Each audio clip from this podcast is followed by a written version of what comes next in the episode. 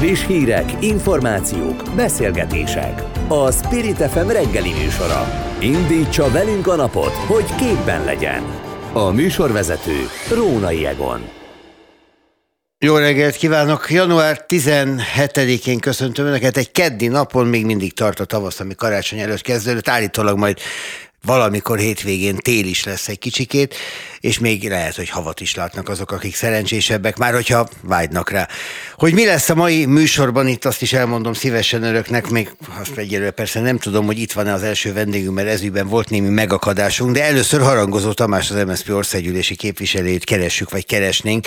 Ő ugyanis a Honvédelmi Bizottság alelnökei szeretnék összehívni ezt a bizottságot, hogy a rendőrgyilkosság kapcsán a tanulságokról beszéljenek. Aztán hívjuk majd Kendernai Jánost, az LMP volt elnökét, aki most a főpolgármester város diplomáciai tanácsadója és Kievben járt Karácsony Gergelyel. Beszámol arról, hogy mit látott meg, hogy mik voltak azokon a tárgyalásokon, és hogy volt-e értelme ennek az útnak a gesztuson túl is, miközben persze a gesztus is nagyon fontos. Van egy gyógyszerhiány, ezen lehet vitatkozni nyilván, hogyha valaki nem kap meg valamit a patikában, akkor ő úgy érzi, hogy igen.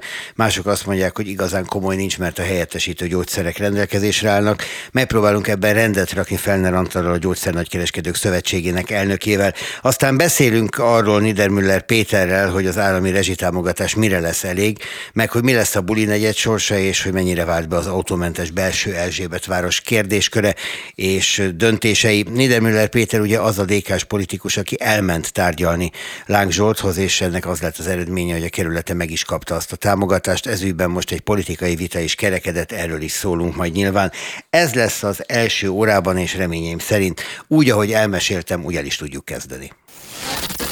Spirit FM 92.9 A nagyváros hangja. Pintér Sándor belügyminiszter és Balog János országos rendőrfőkapitány parlamenti meghallgatását kezdeményezi az MSP és a Jobbik. A múlt heti rendőrgyilkosság ügyében kérnének bővebb tájékoztatást. A vonalban harangozó Tamás, a Honvédelmi és Rendészeti Bizottság MSP-s elnöke. Képviselő úr megijesztett, ha már az első vendég sincs meg, akkor hogy lesz ez tovább, de itt van, jó reggelt kívánok! Jó reggelt kívánok! A tapasztalatok. Ugye itt a rendőrgyilkosság ténye önmagában tragikus és szörnyű, és megdöbbentő az egész történet mindenestül úgy, ahogy van. Ehhez képest látszanak azok a rendészeti tapasztalatok, amikről nyilván érdemes beszélni. Mik az önök felvetései? Igen, én is szeretném azzal kezdeni, hogy nyilván az első szó részvétel, szeretném itt is megjegyezni, hogy voltam 11. kerületben a gyertyagyújtásnál, és személyesen tapasztaltam meg, hogy nyilván nem csak egy nagyon jó rendőrt veszítettünk el, hanem a rengeteg ember, akik néma csendben álltak ott, mutatta, hogy egy nagyon megbecsült a helyi közösségben is megbecsült fiatal embert veszítettünk el, ami rettenetes és teljesen értelmetlen. Éppen ezért azt gondolom, hogy van dolga mindenkinek. Az egyik az, hogy a és így is kértük a bizottság összehívását, hogy amint a vizsgálatok lezárultak, tehát nem szeretnénk kapkodni, de azt gondoljuk, hogy a vizsgálatok lezárultával a belügyminiszternek és az országos rendőrfőkapitánynak dolga, hogy bejöjjön a bizottságba és elmondja a részleteket, hogy mit lehetett tudni magáról az eseményről.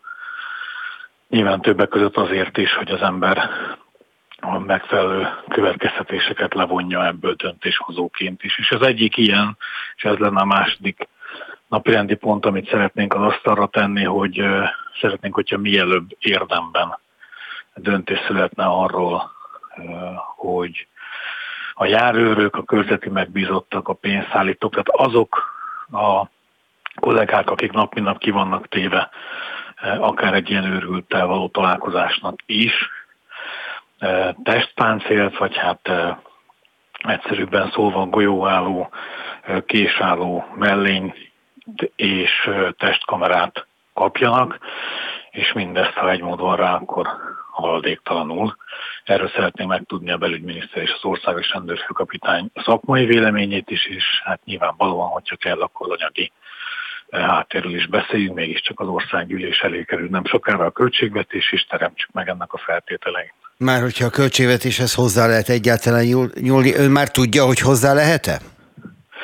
Persze, hát ugye kegyeskednek behozni az országgyűlés elé, már pedig én úgy tudom, hogy az országgyűlésbe ülnek képviselők, akik a végén szavaznak.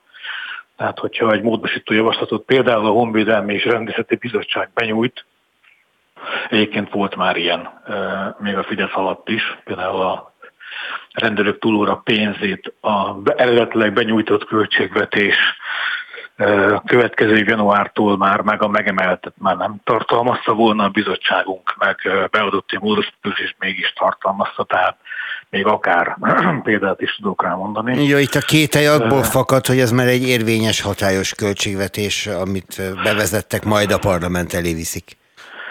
Ja, persze, az, az egyébként az egész egy nonsens dolog, csak gondoljunk bele,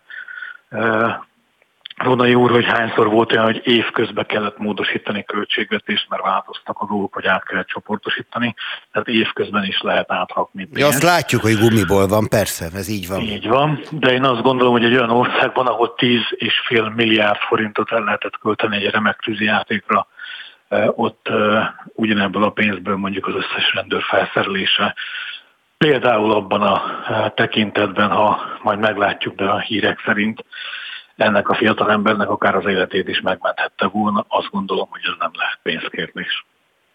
Azt, hogy páncélt kapjon, azt azért úgy kell érteni, ez a testpáncél, ez voltak éppen egy mellény, amit, egy golyóálló, amit golyó lehetne hordani. Késálló, szúrásálló mellény, így van, amit, hogyha az ember, most nem akarok, beszélünk egyszer magyarul, ha bekapcsol egy amerikai vagy nyugat-európában játszódó rendőrökről szóló filmet, akkor lassan évtizedek óta azt látja, hogy mindegyiken a rajta van, akik járőr szolgálatot látnak el, és ilyen konfliktusba keveredhet nem csak a beavatkozókon, nem csak a tekeseken, nem csak a komandósokon, hanem a járőrökön is. Nyilván tapasztalat az, hogy erre sajnos szükség van. Sokat fejlődött egyébként a technika, nyilvánvalóan ezek mondjuk 10-20-30 évvel ezelőtt olyan nehezek voltak, olyan nagyok voltak, hogy akár akadályozták a, a kollégákat a munkában, azért ebben a tekintetben már nem itt tartunk, és én fontosnak tartanám, hogy beszéljünk a testkamarákról is, hiszen akár ebben az ügyben is gondoljunk bele, hogy itt is az elkövető az elején tagadott mindent, ezeket a helyzeteket teljesen egyértelműen bizonyíthatóvá teszik meg az intézkedéseket is, teszem hozzá az állampolgárok érdeke is, hiszen a rendőri intézkedés jogszerűségét is viszonylag erőteljesen garantálja az, hogyha az egész rögzítve van. Az, hogy mennyit keresnek a rendőrök, az a kérdés az hosszú évek óta állandó és folyamatosan nyomasztó kérdés az állomány számára. Ugye azt is lehet tudni, ez az állomány meglehetősen szűkös keresztmetszetű, tehát hogy rengeteg helyről konkrétan hiányoznak a, a rendőrök. Ez nem alkalom-e arra, hogy erről is érdemes legyen beszélni? Hát természetesen, ha valaki, akkor én biztos, hogy azok között vagyok, akik az elmúlt években folyamatosan nyomta a vészcsengőt, hogy vegyék észre, tehát gondolom, hogy a szakmai vezetés észrevette, de a politikai vezetés is vegye már észre, hogy olyan szintű a fluktuáció, illetve a leszerelési hullám, ami a a feladatok ellátását is veszélyezteti. Ezen nem sokat segített egyébként a, a határvadász úgynevezett határvadász csapatok felállítása sem, amiről persze mai napig nem tudjuk például pont azt, hogy a megfelelő létszám megvan-e. Amikor a bizottságunk meghallgatta az én, szintén az én kezdeményezésemre végre az év második felében ebben a kérdésben a, a minisztériumot, ha jól emlékszem, akkor 600 embernél tartottunk a 2000 helyett valamikor november környékén. Tehát ez egy további probléma. De én azt gondolom, hogy jelenleg arról muszáj beszélnünk, hogyha tehetünk valamit, hogy az első sorban legfontosabb kérdéssel foglalkozzunk, hogy az életüket és a testi épségüket meg tudjuk védeni, és igen, tehát döntéshozóként tudunk ezzel foglalkozni, mert ez egy döntés, hogy egy ilyennel felszereljük -e őket, akkor most jelen pillanatban szerintem ezzel nagyon fontos foglalkozni, és természetesen a, az egyéb munkakörülményeket is az asztalra kell tenni. Köszönöm, hogy a rendelkezésünkre állt. Jó reggelt kívánok, harangozó Tamást hallották az MSZP frakcióvezető helyettesét, Köszönöm a Honvédelmi Bizottság alelnökét. Szép napot, viszontlátásra! Viszont. Spirit FM 92.9 A nagyváros hangja Vitali Klitschko kievi polgármester meghívására az ukrán fővárosba látogatott Karácsony Gergely, prágai, varsói és pozsonyi kollégáival. A kievi látogatása részleteiről Kendernai Jánost, a főpolgármester városdiplomáciai tanácsadóját kérdezzük. Az LNP volt elnökét, jó reggelt kívánok! Jó reggelt kívánok mindenkinek, jó reggelt szerkesztők. Ön is járt Kievben, nem csak Karácsony Gergely, a delegáció tagja volt és része, igaz? Igen, én is tagja voltam a delegációnak. Hogy jön létre egy, egy ilyen látogatás? A kezdeményezés tudjuk Klicskó polgármestertől érkezett, de hogyan szerveződik meg egy ilyen? Hát ez egy rendkívül összetett és komplikált szervezés volt, azt kell mondjam. Természetesen volt egy város polgármesteri meghívása a négy polgármesternek, a meghívás alapján kezdtünk hozzá a látogatás előkészítéséhez, de tekintettel arra, hogy Ukrajna mégiscsak egy háborús ővezet, ezért nagyon körültekintően kellett felkészülni erre a látogatásra, és azt kell mondjam, utolsó percig bizonytalan volt, hogy valóban négy polgármester át tudja lépni a lengyel határt, mert Lengyelország felől érkeztünk is Ukrajnába minden más delegáció. Volt olyan pillanata, amikor úgy érezte, hogy veszélyben vannak valamilyen szempontból, vagy jelenleg Kiev és környéke, ugye Bucsában is jártak erről, vagy külön szeretnék visszatérni, szóval az most biztonságosabbnak tűnik, mint mondjuk korábbi időszakokban, és ezért is jöhetett létre ez a látogatás.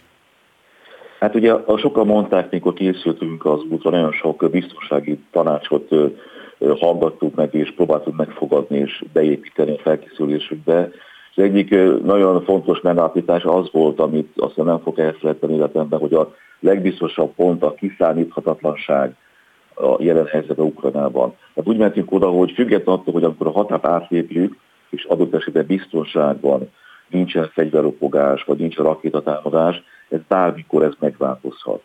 Tehát a látogatásunk alatt végig fel voltunk, amennyire persze a lélekben föl lehet ilyenre készülni, Szerintem ezt nagyon nehéz igazából megtenni, de mi is aggodalommal voltunk ott.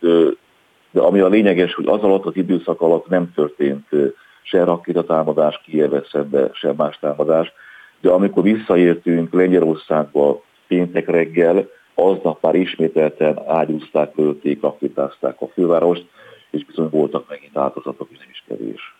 Beszéljünk egy kicsit a tárgyalásokról. Azt ugye lehet tudni, ez nem túlságosan bonyolult, hogy az ukrán-magyar viszony az számtalan dolog által sújtott a múltbéli viták és a háború által kiváltott viták egyaránt érzékelhetők ebben, és a magyar kormány álláspontjának, hogy mondjam, távolságtartó mi volt a Ukrajna céljaival kapcsolatban, és akkor most nagyon távolságtartó voltam én magam is. Szóval, hogy ezek, ezek nyilvánvalóan előkerülhetnek, de előkerültek-e a megbeszéléseken?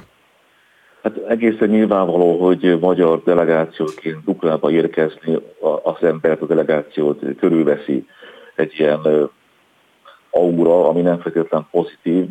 Nyilván mi azon voltunk, hogy megpróbáljuk, polgármester megpróbálja, a Budapest főpolgármester megpróbálja kifejezni, hogy a magyar kormánynak a, a, a cselekvés, a kommunikáció, a tettei az nem az egész Magyarországot képviseli, és ő maga ezt többször kihangsúlyozta, hogy, hogy ő egy másik értékrendet képvisel és kötelességének és, és, és becsületbeli kérdésnek tekinti az Ukrajna melletti kiállást egy olyan ország mellett, amelyiket egy, egy harmadik ország agresszorként megtámadott.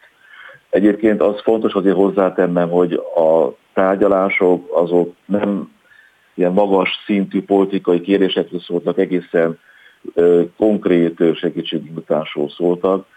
Talán volt egy, látom, egy tárgyalása, amit a külügyminisztériumban a külügyminiszter helyettesen folytattak, ott merültek fel mondjuk politikai típusú kérdések, de egyébként a látogatás idején soha senki nem érzékeltette konkrétan a főpolgármesterrel, hogy Budapestről Magyarországról jön, sőt megköszönték Budapestnek és a budapesti lakosoknak és a magyar polgároknak, civil azt a támogatást, amit nyújtottak eddig is az ukrán menekültek ellátása érdekében.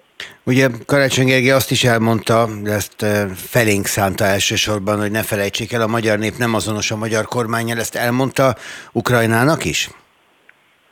Természetesen igen, ez többször ez elhangzott, és ez többször kifejezte, és azt hiszem rendkívül fontos alap kiállása volt ez a főpolgármesternek a tárgyalások idején.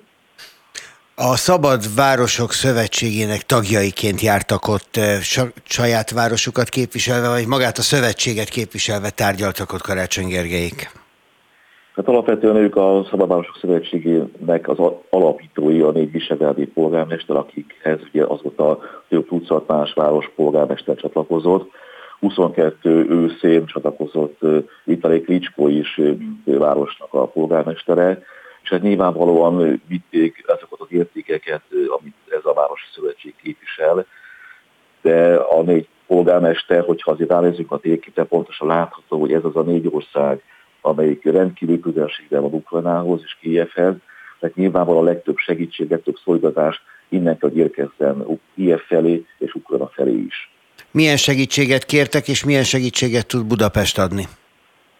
A segítség nyilván itt a négy városnak a, a kompetenciái eltérőek, tehát csak hagyj vessek össze például Varsóval, ahol a városi polgármesternek nagyon komoly felelőssége van és feladata az egészségügyi ellátás, oktatási rendszernek a működtetése. Tehát ott, ahol megjelenik egy nagy számú menekült hullám következtében egy, egy jelentős számú ukrán populáció, nevezzük őket így, menekültként róluk is gondoskodnak kell. És ugye Varsóban azt elmondták, hogy a városi lakosságnak a, a közel 10%-ában megnőtt az a fajta közönség, amelyik a városnak a szolgáltatását igénybe veszi.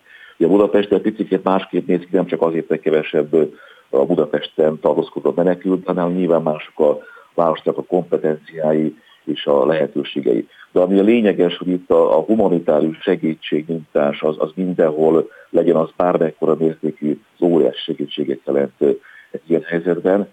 De ezen túl a négy varsói budapesti, prága és pozsonyi polgármester közösen alapvetően már azért mégiscsak a békére szeretnének koncentrálni, és arra készülünk, hogy a háborút követően hogyan lehet segíteni majd az országot és Kijevet helyreállítani, és ebben a rekonstrukciós munkátokban hogyan tudunk mi, a mi szakértelmeinkkel ebből a négy városból minél többet hozzátenni az országnak a helyreállítására. Most tehát nem kértek és nem ajánlottunk fel mi sem konkrét segítséget? Segítséget folyamatosan ajánlunk fel, tehát azért a látogatásnak része egyébként egy, egy biztonsági okok miatt nem kivitelezhető, vagy nem kivitelezhetett látogatás Beregszászra. Oda fogunk visszatérni hamarosan, ezt a polgármester egyébként Karácsony Gergely személyesen többször ezt ki is jelentette. Oda is viszünk segítséget, konkrét kéréseket kaptunk, amiket próbálunk teljesíteni. Nyilvánvalóan a segítségnyújtás az egy folyamatos dolog. Itt bejelentésre került egyébként, hogy hogy Varsó metró szerelvényeket fog szállítani, Pozsony felajánlotta, hogy buszokat fog szállítani, Budapesten nem olyan rég adott át 15 buszt, amit a BKV buszkészletéből átadhatott, és ugye nem Kijevbe, de Ukrajna más városaiban szállítottunk. Ez a fajta technikai segítségnyújtás, humanitás segítség, azt gondolom, hogy egy folyamatos dolog, és ami kérés érkezett hozzánk, azt szerintem, ami fontos itt talán elmondani, hogy maga a Kiev polgármester elmondta, hogy például a katasztrofa védelem területén ők fel vannak készülve eszközzel, emberállományjal normális helyzetre. De egy háborús helyzetben hát sokkal több tűzoltóautóra és más olyan eszköze van szükség, amire azért hát ők sem voltak felkészülve. Tehát az volt az egyik ilyen, ilyen nem is lehetetlen konkrét kérés, de hogy egy iránymutatás a segítségnyújtás felé esetleg, hogy ezen a területen is szívesen vennének tovább támogatást Kievben is. A Szabad Városok Szövetségéről váltsunk már néhány mondatot, ha így szóba került, legyen olyan jó, mert hogy amikor ez létrejött, akkor arról volt szó, hogy ez egyúttal lehetőséget nyújt egyfajta a városokon átívelő összefogásra, ami akár az Európai Unió felé is megjelenhet, mint egyfajta igény, hogy a kormányaiktól függetlenül forrásokhoz tudjanak jutni, mint hogyha ebből nem sok minden történt volna meg. Hát ez hogy Isten, tehát a, amikor ez a szövetség formalizálódott és létrejött, hogy akkor négyen voltak kezdeményezők, azóta több tucat város csatlakozott, és szoktak mondani Los Angeles-től Taipeiig számos város a szövetséget csatlakozott. Hát mondjuk Los Angeles az Uniótól keveset remélhet, de nem is szorul rá, azt hiszem. Hát de most itt nem az Unióra beszélünk, kizárólag Igen, persze. szélesebb horizonton van. Evidens módon nagyon sok, nagyon sok európai város ennek a szövetségnek a tagja, és próbálunk abban közbejárni, hogy minél több pénz juthasson egyébként a városoknak témavédelmi és egyéb célokra. Egyébként a következő ilyen csúcs találkozó az ezért júliusában Varsóban lesz, ahol egyébként nagyon kiemelt kérdés lesz az ukrajn támogatás kérdése is. Egyeleknek is, de nekünk is lesznek olyan javaslataink, ötleteink, amivel próbálunk olyan kereteket és megoldásokat kínálni, vagy eszközöket felkínálni Ukrajna számára, amivel az országnak a helyreállítását, mondom a békebeli békéhez volt visszatérését segíthet és támogathatja. Na jó, de most akkor kicsit kikerült a kérdésemre a választ. Arra utalt a kérdés, ugye, hogy mire jutottak az Unióval, mert hogy a források változatlanul hiányoznak, ha csak Budapestről beszélünk, a mi fővárosunkból is. Hát ugye az, azért nem egészen az, hogy nem jutottunk sokkal, ugye egy nagyon nehéz történet az, hogy hogyan lehet, erről sok egyébként hónapja már Magyarország is beszélt, hogyan lehet közvetlenül forrásokat városokhoz juttatni.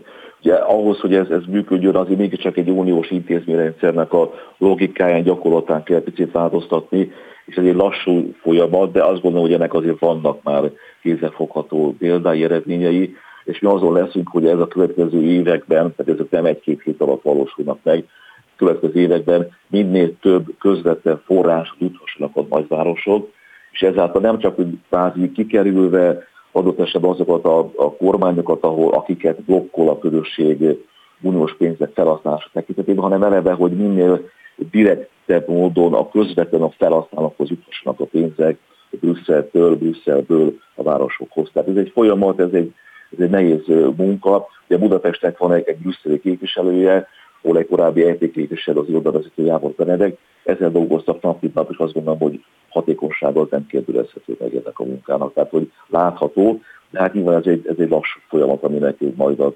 gyümölcsei egyre inkább láthatóbbak lesznek. Hatékonyság nem megkérdőjelezhető, az eredmény még várat magára, de ami késik, nem múlik. Mondok ilyeneket, jó? Kendernai János, nagyon szépen köszönöm, hogy a rendelkezésünkre állt. Köszönjük a beszámolót a Kievi útról. Egyetlen dolgot hagytam ki, a bucsai látogatást. Ha jól tudom, Igen. az első magyar delegáció volt Bucsában az önöké. Igen, ez a delegáció a, a látogatásról egyik legnehezebb, illetve hogy mondjam, látogatási pontja volt, amikor a tömegség mellett hajtott fejet a négy polgármester, ez egy drámai, drámai egy óra volt ott eltölteni, és szembesülni azokkal a rénytettekkel, amit a hírekben egyébként hallhatunk, láthatunk. Én nagyon-nagyon szomorúnak tartom, ezt személyes engedjenek, hogy ezt hozzátegyem, hogy, hogy eddig valóban nagyon kevés Magyarországon talán szinte egyetlen egy ember sem emelte meg, vagy hajtotta meg a fejét a bucsába. Tehát a magyar polgármester Budapest volt az első, aki ezt megtette, és, és a magyarok nevében fejezte a részét látszott. Jól tette, és köszönöm szépen, hogy elmondta. Kendernai Jánost, a főpolgármester város diplomáciai tanácsadóját hallották itt a vonalban. Szép napot kívánok Önnek viszont hallásra! Friss hírek, információk, beszélgetések. A Spirit FM reggeli műsora. Indítsa velünk a napot, hogy képben legyen. A mikrofonnál Rónai Egon. Több egymásnak ellentmondó hír jelent meg a gyógyszeripar helyzetéről. Van, aki szerint az energiaválság fokozhatja az amúgy is meglévő alapanyag hiányt, míg mások úgy vélik, hogy a kínai gyógyszerpánik terjedésének vagyunk tanúi. A helyzetről Felner Antallal, a Gyógyszer Nagykereskedők Szövetségének elnökével beszélgetünk. 7 óra 33 perc a pontos idő. Jó reggelt kívánok, Felner úr! Jó reggelt kívánok, köszöntöm a hallgatókat! Kezdjük az alapkérdéssel. Van-e valóban gyógyszerhiány, vagy a helyettesítőkkel minden pótolható? Engedje meg, hogy egy kicsit távolabbról induljak. Először is hát szeretném, szeretném megköszönni a lehetőséget annak, hogy egy beszélgetés keretében tisztázni tudjuk azt, hogy pontosan mi is történik és mi van ö, körülöttünk. Az elmúlt időszakban valamikor olyan december közepétől kezdődően nagyon sok hír jelent meg a gyógyszerhiányokkal kapcsolatban, Jellemzően ezek szerkesztett interjúk voltak egy-egy kiragadott mondattal, és sajnos a nyomtatott sajtóban néha olyan címekkel, amik messze vezető következtetésekre adtak lehetőséget. Úgyhogy én nagyon örülök annak, hogy egy nyugodt körülmények között talán egy kicsit átfogóbb képet tudunk adni arról, hogy, hogy mi is történik ma Magyarországon. Pontosabban mi is történik ma a világban. Na tegyük ezt, én most gyorsan mondok önnek öt címet, ezt eh, most hirtelen megnéztem, a hírkeresőn, ugye ez egy hírgyűjtő portál, a következőket olvasom. Tavaly rekordszintű volt a gyógyszerhiány Horvátországban egy cím. Hollandiát is elérte az európai gyógyszerhiány. Egyre égetőbb a gyógyszerhiány Európában. Egyre súlyosabb a gyógyszerhiány Szerbiában. Súlyos gyógyszerhiány jelentkezik Olaszországban. Ez öt különböző cím, öt különböző hír. Mit szól én, hozzá? Igen, én azt gondolom, hogy akkor, amikor gyógyszerhiányról beszélünk, akkor a hír igaz. Hogy ez mennyire súlyos, mennyire okoz komoly problémát az ellátásban, ez egy, ez egy nagyon fontos és végigbeszélendő kérdés, és erről szeretnék beszélni ma. De előtte hadd tegyek hozzá még egy megjegyzést hogy én azt gondolom, hogy a gyógyszerellátásba vetett bizalom az valahol a gyógyulásba vetett bizalom is, és erre az értékre valamennyiünknek vigyázni kell, hiszen, hiszen ez a mi kincsünk és ez a gyógyulás része. Gyógyszerhiányok.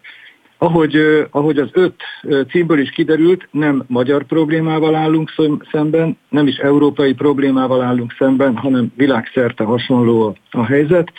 Ez visszavezethető a Covid-ra, visszavezethető a háborúra, visszavezethető a gazdasági válságra, és az utóbbi időszakban visszavezethető azokra a megnövekedett számú megbetegedésekre, amik mondjuk egy influenza járványnak vagy más típusú járványoknak köszönhető. De akkor, amikor gyógyszerhiányról beszélünk, akkor meg kell néznünk azt, hogy valóban vannak-e olyan készítmények, amik nem helyettesíthetőek, vagy pedig létezik olyan termék, amit a gyógyszertár és a gyógyszerész tud helyettesíteni, illetve sajnos létezik olyan eset is, amikor egy terápiás helyettesítőt kell találnunk, és ezt pedig az orvos, a felíró orvos, a házi orvos vagy a szakorvos tudja, tudja megtenni. Az orvosok mennyire tudják, hogy adott napon mennyire és milyen gyógyszerek állnak rendelkezésre? Tehát, hogy mindenhol van-e, vagy csak helyenként, vagy egyáltalán nincs például? Ez, ez, egy, ez egy nagyon nehéz kérdés, és ez a legfontosabb kérdés, hogy hogy lehet az orvosokhoz eljuttatni azt az információt, amit, amivel, amivel őnekik naponta dolgozniuk kell, de akkor egy következő lépésben azt is meg kell néznünk, hogy, hogy mit is tekintünk tulajdonképpen hiánynak. Hiányról már beszélünk már akkor, hogyha egy-egy gyógyszertárban nincs termék. Hiányról beszélünk arról, hogyha rövidebb ideig nincs, vagy hogyha hosszabb ideig nem jutnak hozzá a gyógyszer nagykereskedők. És én itt a gyógyszer nagykereskedők oldaláról közelítem meg, hiszen ők azok, akik először ö, szembesülnek ezzel a problémával. Igen, az egyik fontos feladat lenne, hogy legyen annak egy hivatalos információ áramlás támogató módja, hogy az orvosok is hozzájussanak ehhez az információhoz. Ma azt gondolom, hogy van olyan lényfelíró szoftver, ahol rendelkezésre áll az információ, de egy másik fontos információforrás a gyógyszerészek és az orvosok közötti kommunikáció. Mit tud arra mondani megoldásként, hogyha vannak alapanyagok, amik nem beszerezhetők, de ezek alapvető gyógyszerekhez tartoznak. Erre találtak már valami megfejtést? Tehát lehet-e olyan gyógyszerekkel kiváltani egy adott gyógyszert, amihez hozzászokott mondjuk a beteg, ami mondjuk teljesen más hatóanyag összetételű?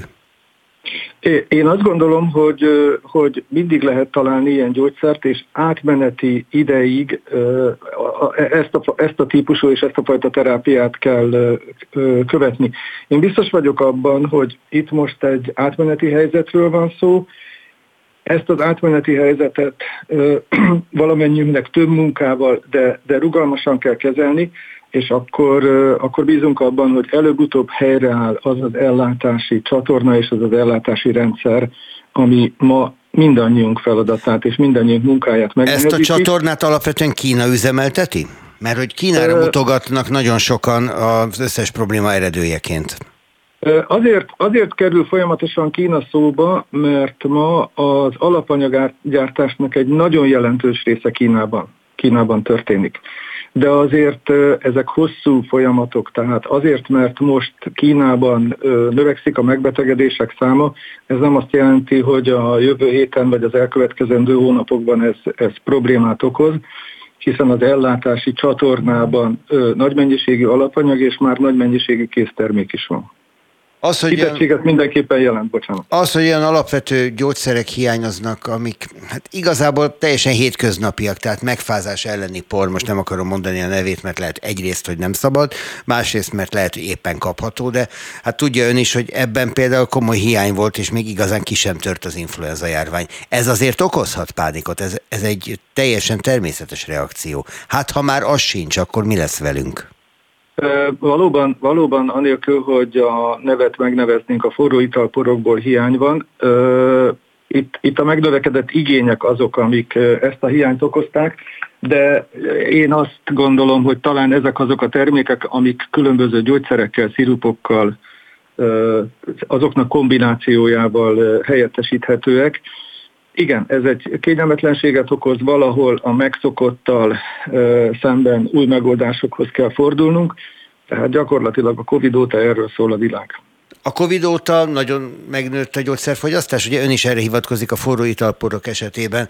Ugye hát az tipikusan egy megfázásos tünetre való ö, valamiféle megoldás, ami épp a Covidnál semmit nem ért. A COVID-nál jellemzően, illetve a COVID-dal kapcsolatban először a védőeszközök, és utána pedig a vitaminkészítmények forgalma nőtt meg jelentősen, és mint tudjuk, nagy valószínűséggel a D-vitaminnak és más egyéb nyom, és, és nyomelemeknek, illetve más vitaminoknak van szerepe a megelőzésben. Ehhez én hadd tegyem hozzá azt is, hogy, hogy talán a COVID egy figyelmeztetés volt valamennyiünk számára, hogy jobban figyeljünk oda a saját egészségünkre, jobban figyeljünk oda a, a, az étkezésünkre és az egészséges életmódra, amiben beletartozik a vitaminok és a nyom, nyomelemek szedése is. Ugye a Gyógyszernagykereskedők Szövetségének elnöke, tehát logikus a kérdés, hogy tudják-e tervezni a nagykereskedők a, a megnövekedett igényeknél azt, hogy miből mennyi kell. Most nyilván arra lehet számítani, hogy télen jönnek a megfázások, az influenza, tehát nyilván ilyen gyógyszerekkel be lehet tárazni. De amikor így hullámszerűen jelentkezik valamiféle igény, azzal mit tudnak kezdeni? Nagyon nehezen nagyon nehezen tudjuk tervezni, és nem csak mi nem tudjuk tervezni, hanem sajnos a gyógyszergyártók is nagyon nehezen tudják tervezni, és ezt látom a, legfontosabb problémának. De arról még nem beszéltünk, hogy a gyógyszernagykereskedők ilyen hiányhelyzetekben mindent megtesznek annak érdekében, hogyha egy adott termék nem hozzáférhető, akkor alternatív forrásokat vagy alternatív termékeket keressenek. Akkor, amikor arról beszélünk, hogy, hogy megnövekedett a hiánycikkek aránya, akkor ezt én egyik mutatószámként úgy tudom a magam részére lefordítani, hogy nálunk is a Hungarofarmánál egy saját szervezeti egységet kellett létrehozni arra, hogy a hiánycikkek beszerzésében rugalmasabban tudjunk eljárni, és az ogyéivel nagyon szorosan együttműködve nagyon sok esetben tudunk találni olyan megoldást, amikor ugyanazzal a hatóanyaggal tudjuk helyettesíteni a hiányzó terméket. Volt szó arról, hogy a kormány segítségét kérik a gyógyszer nagykereskedők. Milyen tekintetben? A mi számunkra a legfontosabb az üzemanyagellátás és, a, és az energiaellátás. Nagy mennyiségű energiát használunk fel a gyógyszerek megfelelő tárolására, és akkor itt a tárolási körülmények azok, azok nagyon széles körűek, tehát a mínusz 80 fokos vakcina, vagy a mínusz 15, mínusz 25 fokos vakcina tárolástól a 2-8 fok, vagy a 15-25 fok kialakításáig. Ez télen-nyáron komoly, komoly feladatot jelent. A másik amiben segítséget kértünk, és folyamatosan jelezzük, hogy erre nekünk, ebben, erre a segítségre szükségünk van, az pedig az üzemanyag ellátás esetében a folyamatos ellátás, hiszen a Magyarországon a Gyógyszernagykereskedők Szövetségének az autói naponta 100 ezer kilométert futnak, azért, hogy minden gyógyszertár és minden kórház időben megkapja a gyógyszerét, ehhez szükségünk van egy folyamatos üzemanyag ellátásra. Kaptak választ a kormánytól? Van tárgyaló partnerük? Igen, igen, igen, igen, igen. Kijelölték, kijelölték azt, hogy kihez fordulunk abban az esetben, hogyha problémák vannak. Remélem egyébként, hogy erre nem lesz szükség. A forgalmon látszik az infláció hatása? Azt gondolná az ember, hogyha minden nagyon drága, akkor gyógyszerre is kevesebb jut. Ö, nem. Az a tapasztalat, hogy a, a gazdasági válságok, akár legyen az a 2008-as vagy a korábbi, az viszonylag későn gyűrűzik be a gyógyszerkereskedelembe. Ennek az az oka, és nagyon helyesen az az oka, hogy addig, amíg lehetséges, addig a, betegek kiváltják a gyógyszereiket, és azok, akik pedig egészségesek, mindent megtesznek az egészségük megőrzése érdekében, nem, nem látszik ez a, ez a típusú visszaesés. Lesz Magyarországon gyógyszerhiány, úgy, mint ahogy ezek a cikkek, amiket idéztem, emlegetik a helyzetet különböző országokban, vagy helytáll a nagykereskedelem? Kezelhetetlen gyógyszerhiány nem lesz Magyarországon, és ezt egészen biztosan tudom mondani. Felner Antal, a Gyógyszer Nagykereskedők Szövetségének elnöke volt itt a vonalban, a Hungarofarm az ERT vezérigazgatója. Köszönöm, hogy a rendelkezésünkre állt. Viszont hallásra. Köszönöm a lehetőséget. Viszont hallásra. Spirit FM 92.9 A nagyváros hangja. 44 milliárd forint rezsitámogatást ad a kormány a 10 ezer lakos feletti városoknak és fővárosi kerületeknek. Niedermüller Péter a pártja álláspontjával szemben leült tárgyalni a kormány képviselőivel, így Erzsébet város részesül a kompenzációban. Vendégünk Niedermüller Péter Erzsébet város polgármestere. Jó reggelt kívánok! Jó reggelt kívánok, szerkesztő Polgármester úr, mire elég a pénz, amit kaptak a kormánytól? Hát például arra elég, hogy az a szolidaritási hozzájárulás, ami ugye 600 millió forinttal emelkedett meg, azt akkor csökkentettük 300 millióval, tehát semmiféle plusz pénzt nem kaptunk, hiszen olyan irdatlan elvonások voltak az elmúlt években, plusz ez a szolidaritási adó emelés, ami mellett ez a 300 millió, hát sajnálom, de azt kell mondom, hogy eltörpül. Na de hát legalább kevesebb a veszteség a 300 milliónyi összeggel. Lehet hát igen, de hogyha ahhoz, természetesen, meg úgy is lehet nézni, hogyha arra gondolunk, hogy például a Covid járvány alatt kihirdetett teljesen irracionális szabad parkolás hány millió forint veszteséget okozott a kerületnek, akkor ahhoz képest is ez a 300 millió, tényleg azt kell mondanom, hogy csak valami minimális kis kiegészítés. Nagyon komoly vitát váltott ki a DK-ban és általában az ellenzéki oldalon az, hogyan elment tárgyalni a pénzről, mások meg a DK-ból, nem a DK-s polgármesterek közül. Mit gondol erről? Érdemes erről ilyen szintű vitát folytatni egyrészt, másrészt pedig nem az lenne egy polgármester kötelessége, hogy akárhogyan is, de oda menjen, ha pénzről van szó?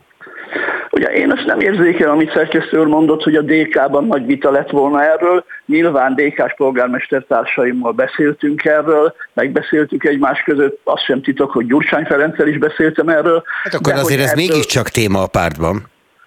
Hát én inkább azt gondolom, hogy ezt megbeszéltük, hiszen azért a DK nem egy olyan párt, ahol hogy mondjam, milyen központi utasítások mentén történik minden, hanem vannak különböző felfogások, különböző szempontok, és ezeket időről időre megvitatjuk egymással. Bocsánat, a kifejezésért Gyurcsány Ferenc leszúrta, hogy elment a többiekkel szemben? Nem, szó nincs róla, szó nincs róla, de még csak, ahogy mondjam, még csak ez a hangulat sem volt. Egyszerűen végigbeszéltük ezt a dolgot, pont abban az irányban, amit ön mondott az előbb, hogy igen, én azt gondolom, hogy egy polgármesternek az egy nagyon-nagyon fontos feladata, hogy a kerülete vagy az általa vezetett település egészéről eh, gondoskodjon. Eh, ez egy nagyon fontos feladat, hogy olyan lépéseket tegyen egy polgármester, ami az adott településen élő embereknek a javát szolgálja, párthovatartozástól függetlenül. Na beszéljünk a kerület dolgairól, mondjuk beszéljünk a kerület közlekedéséről. Adott a Telexnek egy interjút, amiben van egy ilyen félmondat, hogy a nagykörútról is kizárná az autóforgalmat. Hogyan? Hát ugye a nagykörútról nem zárnám ki az autóforgalmat, az egy téves mondat, ilyen nincs az interjúban, arról van az interjúban szó, ez talán szó szerint így hangzik, hogy nekem az az álmom, vagy az a vízióm, hogy a belső Erzsébet város, a két körút, a Király utca és a Dohány utca között átmenő forgalom mentes legyen, hiszen ez egy olyan szűk és zsúfolt része a városnak, ami egyszerűen nem bírja el azt az autóforgalmat, már csak azért sem, mert az ott lakók jelentős részének is van autója, akiket meg természetesen semmiféle módon nem kívánunk se büntetni, sem kiszorítani, de az átmenő forgalmat igen, gyorsan azt is hozzá kell tennem, hogy ettől azért még elég messze vagyunk. De most valamiféle új korlátozott áthajtási pontokról minden esetre beszélt az interjúban. Azok mik lesznek? Az áthajtási pontok az ott lakóknak az életét könnyítik meg, akik az belső Erzsébet városban laknak, azoknak a számára, és van parkolási engedélyük, azoknak a számára áthajtási pontokat vezettünk be a Dob utcába, Veselény utcába azért, hogy nekik, akik ott laknak, ne kelljen belemenni az átmenő forgalmat elterelő kurkokba. Úgyhogy ez egy a lakosságnak, az ott ülő embereknek a közlekedését megkönnyítő intézkedés, ami január másodikán lépett életbe. És a taxisokra is érvényes, ugye? A taxisokra nem érvényes. Akkor a taxisok kizárása a kerületből, azt, azt hogy kell érteni? A taxisok nincsenek kizárva a kerületből, csak a taxisok nem mehetnek át az áthajtási pontokon. Aha. A taxisok ugyanúgy, mint bárki más, átmehet a kerületen, akkor, hogyha ezeket a hurkokat ha szabad így fogalmaznom, teljesíti, senki nem zár ki senkit, csak kétfajta, szabad így fogalmaznom, közlekedési rend van, a lakók számára könnyítések vannak, az átmenő forgalmat pedig nehezíteni szeretnénk. Viszont a taxisokkal kapcsolatban mondott valamit a Telexnek, és ez tényleg, tényleg így mondta, tehát azt mondja, hogy tudjuk, amikor egy taxi köröz a Kazinci környékén, nem azért köröz, mert utasra várt, hanem vár, hanem hogy adott alkalommal kiadja azt, amit kell, és konkrétan azt mondja, hogy a taxisok egy része kábítószerkereskedő, vagy része szállítóként a kábítószerkereskedésnek. Ez rendőrségi kérdés, nem? Ugye, hogyha szerkesztő megnézi pontosan az interjút, az úgy hangzik el, hogy vannak olyanok is, Persze. akik... Tehát a taxisok egy része, arról, én ezt így mondtam. Át, igen, én még úgy mondtam, hogy olyanok is. Ugye nagyon világosan kell látni azt, hogy mi 2019 óta hát nem egy, nem kettő és nem három olyan lakossági bejelentést kaptunk, ami ezt a jelenetet, amit ön most itt leírt, vagy amit én is mondtam az interjúban, ezt támasztják alá. Önnek persze teljesen természetesen igaza van, ez rendőrségi ügy. Mi minden olyan alkalommal, amikor erről fényképet, vagy ne adj Isten videófelvételt kaptunk, hogy éjszaka mi történik, ezt továbbítottuk a rendőrségnek, de a rendőrség meg valószínűleg joggal azt mondja, hogy ezek alapján ő semmit nem tud tenni. Hiszen azt is nagyon jól tudjuk, hogy valamit megfigyelni, az sokkal könnyebb, mint valamit bizonyítani. Egy dolog egészen biztos, nekem, mint polgármesternek, az feladatom, hogy a, fölhívjam a figyelmet arra, hogy a lakosságot nyugtalanító drogkereskedelemmel a kerületben muszáj valamit kezdeni, ezt az önkormányzat, a polgármester nem tudja megoldani. Egyébként mi viszonylag sok támogatást kapunk a budapesti rendőrfőkapitánytól, de igen, minden eszközzel arra kell törekednünk, hogy a drogkereskedelmet és a prostitúciót teljes mértékben kiszorítsuk a kerületből. Erre most nagyon könnyű azt mondani, hogy persze, mert ott a buli negyed, de ön is úgy látja, hogy emiatt alakult ez így? Nézd, mindannyian tudjuk, hogy Európa minden nagyvárosában a, a, a szórakozó negyedben, vagy a vigalmi negyedben valamilyen módon jelen van a drogkereskedelem. Én egyébként nem állítom azt, hogy ez a kerületben sajnos nem tudom azt állítani, hogy csak a buli negyedben van. Vannak a kerületnek más olyan része is, ahol a rendőrség rendszeresen próbálja ezt ellenőrizni, rendszeresen igyekszik megakadályozni keleti pályaudvar környéke, Betlen Gábor utca, igyekszik ezt megakadályozni, de hát mindannyian tudjuk, hogy ahogy az előbb mondtam, a drogkereskedelmet bizonyítani, az csak akkor lehet, ha van tettenérés. Hát igen, bár mondjuk azt gondolom, hogy épp az a környék elég rendesen be van kamerázva, de ez egy másik kérdés, meg nem akarom megfejteni. Nyilván, ha a rendőrség tud róla, akkor arról is tud, hogy ezzel van dolga. Önnek a közeljövőben mi a feladata a kerületben? Mi az, amit elérne még ebben a ciklusban, és mi az, amit nem fog tudni elérni, tehát ehhez majd az újabb bizalmat kell kérnie a lakóktól? Ugye vannak középtávú és vannak hosszú távú projektjeink vagy elképzeléseink. A középtávok, amiről azt gondolom, hogy 23-ban, a 24-es választásokig eredményt tudunk elérni, az például a klauzáltérnek a felújítása, ami hát lényegében elkezdődött, amire megvannak a tervek, megvan a erre szolgáló összeg. Ezt én egy nagyon fontos lépésnek tekintem. Hasonlóképpen nagyon fontos lépésnek tekintem azt, hogy létrehoztunk egy energia, védelmi és, és fenntarthatósági alapot, amiből a kerület összes parkjára fogunk tenni az új költségvetésben egy nagyobb összeget azért, hogy az összes kerületi parkot fel tudjuk újítani, ezzel is javítani tudjuk az életminőséget, zöldíteni tudjuk a kerületet. És a harmadik nagyon fontos dolog az, hogy komoly éppen ezen az energiahatékonysági pályázaton belül nagyon komoly pályázatokat írtunk ki a társasházak számára, energiakorszerűsítés, nyílászáró csere, és egy sor olyan pályázatra írtuk ki ezeket, amikor az energiahatékonyságot tudjuk növelni, amikor az energiatakarékosságot tudjuk segíteni. Úgyhogy ez a három nagyon fontos olyan terület van, amin azt gondolom, hogy 23-ban jelentősen előre tudunk lépni. Újra indulna következő választáson? Hát szerkesztő úr elárulta azt, hogy olvasta ezt a Telex interjút, és abban mondtam, hogy igen. Hát de a kedves hallgatók közül mindenki nem olvashatta. Igen, igen. Talán igen, nem elvárás.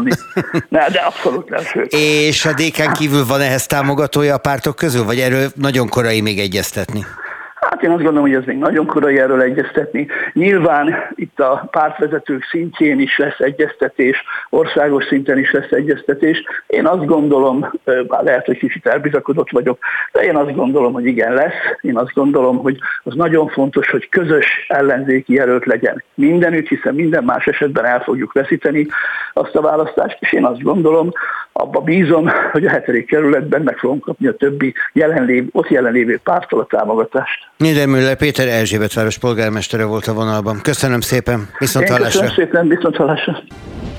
Friss hírek, információk, beszélgetések. A Spirit FM reggeli műsora. Indítsa velünk a napot, hogy képben legyen. A műsorvezető Rónai Egon. Jó reggelt kívánok! Január 17-e van, kedd és az Antalok Antóniák névnapja, Isten éltesse őket, sok boldogságot. Jelenleg Budapest környékén 5-6 fok a hőmérséklet, kicsikét esik, eseget, csöpörög az eső, de komolyabb eső majd délután várható, akkor viszont nagy mennyiségűt ígér a meteorológia. Hétvégére pedig havazást, havas esőt és csúszós utakat, úgyhogy ha valaki a hétvégéjét tervezi, akkor erre számítson. Ha meg minket van ideje hallgatni egészen kilencig, és ebben bízom, akkor számíthat arra, hogy beszélünk például arról az 56 milliárd forintról, amit elvont a kormányzat Mészáros Lőrincéktől, azaz azoktól a turisztikai támogatást igénylő vállalkozóktól és vállalkozásoktól, akik a NER közeli nagyvállalkozók kategóriájába tartoznak. Erről is szólunk majd, aztán beszélünk arról, hogy lehet-e huxit a felsőoktatásban. A PDS országos választmányi tagja Szűcs Tamás áll majd rendelkezésünkre, meg a tanárok kirúgásának szabályairól is fogom kérdezni, mert az ugye most megváltozott. Jön az automatikus infláció követő emelés a telefon és internet szolgáltatások díjainál, ez rossz hír mindannyiunknak, hogyan kell ezt értelmezni, ezt próbáljuk megtudni majd, és szólunk arról is, és ez nagyjából azt mutatja, hogy ha egy országban valamiféle gazdasági válság van, már pedig az nálunk azért most vitathatatlanul akad, akkor jönnek sorra a kinevezések és kirúgások. Most például a MÁV Start érére neveznek ki új vezetőt, vezérigazgatót, hogy miért és mi magyarázza a váltást, ezt próbálom megtudni majd a Veke vezetőjétől, Dornel Lajostól. Végül pedig egy hír megjelent a madárinfluenza, emiatt még akár menhelyen is el kellett pusztítani állatokat az elmúlt időszakban. Emlékszünk rá, még pár évvel ezelőtt oltást is adtak a madárinfluenza ellen embereknek. Hogy állunk most ezzel? Rusvai Miklós virológust fogjuk kérdezni, aki eredetileg még ráadásul állatorvos is volt. Ugye szakmát váltott, ha úgy tetszik, úgyhogy két oldalról is tudja értelmezni a híreket. Ez lesz a közeli egy órában, ami előttünk áll. Remélem, hogy velünk tartanak. Spirit FM 92.9 A nagyváros hangja. 56 milliárdnyi turisztikai támogatást von vissza a kormány, tudta meg a 24.hu. A Szállodák és Éttermek Szövetségének elnöke azt mondta, azokat a fejlesztéseket vonták vissza, amelyek kivitelezése még nem kezdődött el.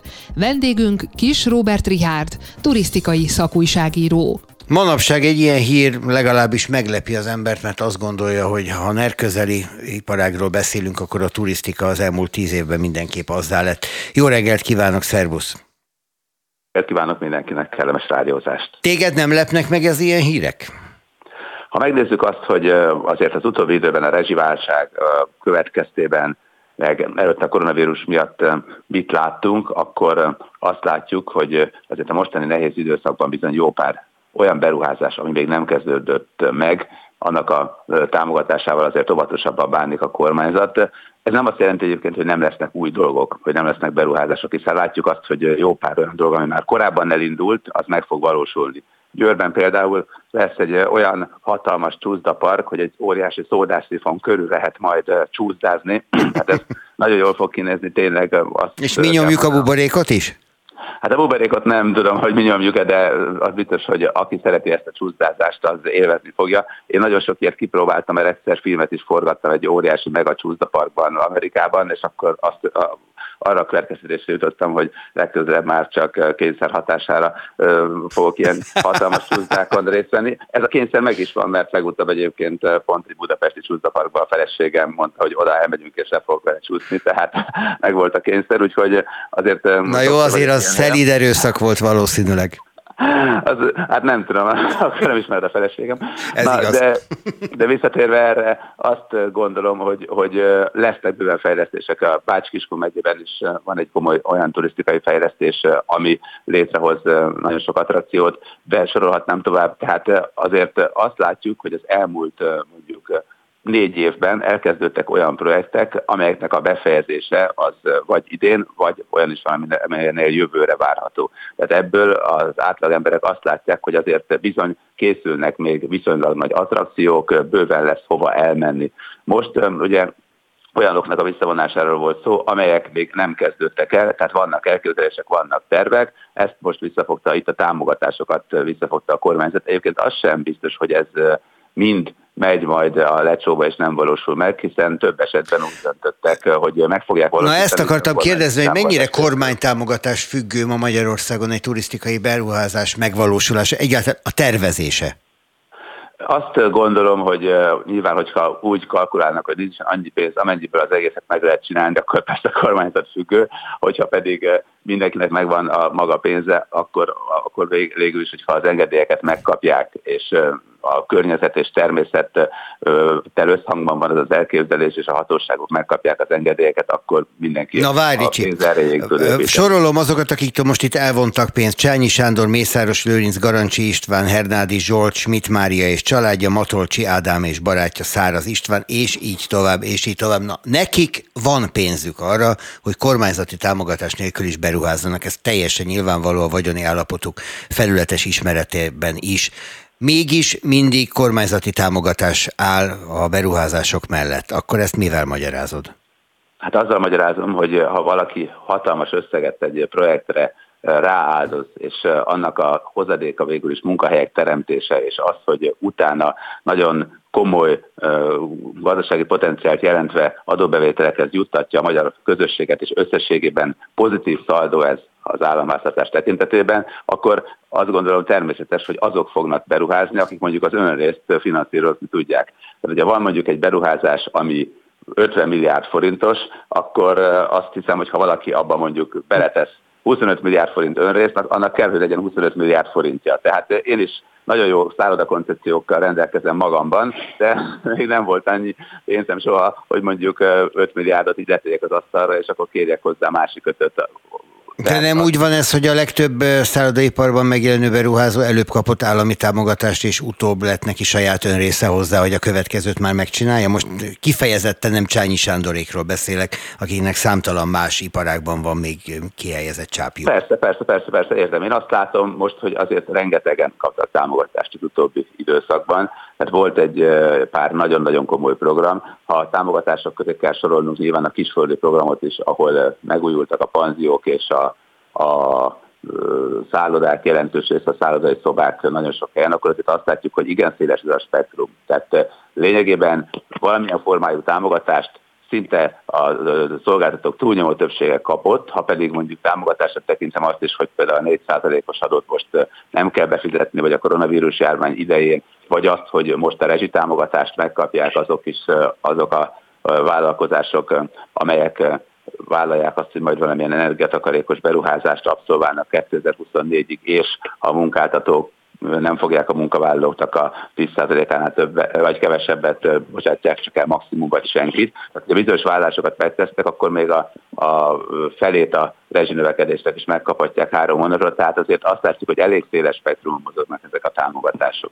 Tehát azt gondolom, hogy az, hogy nagy beruházások, olyan turisztikai beruházások létrejönnek ami aztán lényegében a teljes közösségnek hasznosul, tehát mindenki használhatja, szálloda születik, attrakció születik, lesz egy nagyon-nagyon komoly olyan látványosság, aminek az élményét mindenki megkapja, és emellett még adóbevételekben jelentkezik. Hát szerintem ez mindenképpen előremutató, hogyha megnézzük azt, hogy azért a turizmusban mik voltak, akár csak az elmúlt, menjünk nagyon régebbre vissza a rendszerváltás utáni 30 évbe, azért azt látom, hogy, hogy én azért már jó pár időszakot végigéltem itt turisztikai újságíróként, és, és ott azért mindig próbálták húzóágazatnak tekinteni az idegenforgalmat, hiszen Magyarországnak olyanok az adottságai, hogy nem véletlenül került mondjuk a hét legjobb fürdőbe a világon most a Mirornak a a statisztikájában, az adataiban a Hévízi és a Széchenyi, tehát rengeteg jó adottságunk van, rengeteg jó attrakció, ez egy olyan lehetőség, ami bevonza. Mond azt, kimondható, hogy a turizmusba befektetni az ö,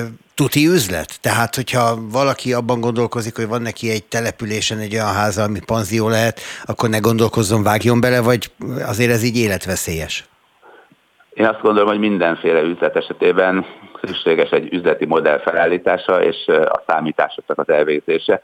Most ez különösen igaz. Azért azt láttuk, hogy 2019-ben olyan szinten pörgött az idegenforgalom, hogy gyakorlatilag azt pörgette a budapesti lakásokat, mert mindenki vette egy lakást, és utána az Airbnb vagy más szolgáltatók segítségével azt rögtön kiadta a turistáknak, és hihetetlenül sokan azért vettek lakásokat, mert az nagyon jó beruházási formának minősült. Látjuk azt, hogy vidéken gyakorlatilag mindenki wellness szállodát próbált megépíteni, össze egy kis pénze, panziókat nyitott. Hát a vendéglő az olyan dolog, hogy egy azt mondta barátom, hogy egy férfinak át kell esni azon, hogy legyen egy vendéglője az életében. Tehát ennek van egyfajta romantikája. Akkor én még keresem a férfiasságomat ezek szerint. Nekem még keresnék lehet akkor, de az biztos, hogy, hogy ezek olyan dolgok, amelyeket szeretünk is csinálni, tehát egy szállodában dolgozni, egy vendéglőt üzemeltetni, az jó dolog is, mert jól érezzük magunkat, tehát nem, de attól még nyilván... Ettől még remekül csődbe mehetünk, mert jól érezzük Így magunkat. van, így van. Egyébként Igen. csak egy érdekes példa erre, amikor nézzünk azt, hogy milyen számokról beszélünk. Hát például vendéglőből Magyarországon mondjuk van 50 ezer vendéglő, és általában minden évben olyan 3-4 ezer tönkre megy, és aztán utána újak keletkeznek. Tehát amikor néha halljuk a híreket, akkor van benne jogos, van benne kevésbé jogos. Nagyon nehéz a rezsi dolog, nagyon nehéz helyzetben van nagyon sok étterem szálloda, ez abszolút mértékig igaz, de azért amikor azt nézzük, hogy nem tudom, 3000 csődbe ment, minden évben 3000 az általában be fog zárni, most több egy picit az átlagnál egyébként, ami emiatt bezárt, de mindig születnek újak is, tehát Budapesten is új szállodák és új értelmek is nyíltak. Tehát ahogy elmondtad, sokan úgy gondolják, hogy ez egy könnyű pénz, nem könnyű pénz, de, de szép csinálni. Tehát igazából azt kell mondanom, hogy, hogy azért megvan ennek a romantikája, a másik oldalon pedig, pedig azt látom, hogy van egyfajta olyan lehetőség, hogy itt azért, hogyha éppen nincsen koronavírus járvány miatt lezárva a határ, akkor ha te csinálsz egy szállodai fejlesztést, vagy egy attrakció fejlesztést, mondjuk Győrbe megcsinálod a szódászifont, és akkor köré építed a csúszdaparkot, akkor nem határolod be, hogy csak Győrbe, meg a környékén tudod azt hirdetni, reklámozni, hanem átjönnek Szlovákiából, hozzák az eurót, átjönnek Ausztriából, nem, és nem is Bécsből, hanem akár a határközeli településekről, tehát azt a vonzás környezetet kibővíted, amire te a szolgáltatásokat uh-huh. el tudod adni, ha igazán jó vagy, hogyha meleg a víz, ha a szódászifon remekül forog, meg körülötted pöröghetsz a csúszdaparba, tehát egy, egy nagy attrakciónál ugye jobban be tudod vonzani a pénzt. És, és hölgyeim és uraim, ott lehet látni a szódászifon körül pörögve a csúszdán kis Robert Rihárdot és kedves feleségét, ha akarja ő ezt, ha nem. Jó csúszdázást kívánok, és köszönöm szépen, hogy elmondtad ezeket. Köszönöm Kis Robert Riál turisztikai szakújságíró volt a vonalban. Szervusz, Ricsi! Spirit FM 92.9 A nagyváros hangja. A nagyváros. A Momentum európai parlamenti képviselői arra kérik az Európai Bizottságot, hogy közvetlenül támogassák a diákokat, hogy a kormány hibája miatt ne a diákok essenek el az Erasmus-tól. Közben a kormány átírta a tanárok kirúgásának szabályait. Rétvári Bence államtitkár szerint a gyerekek érdekeiből indultak ki. A telefonnál Szűcs Tamás, a PDS országos választmányi tagja. Legyünk őszinték, ez egy jó logika, tehát hogyha nem lehet kirúgni a tanárokat, bár ki lehet rúgni, de ott lesznek az iskolában, az a gyerekek érdekeit szolgálja ideig, óráig. Jó reggelt kívánok! Jó reggelt kívánok önnek és a hallgatóknak Ez nagyon is. könnyű hát kimondani ezt a mondatot.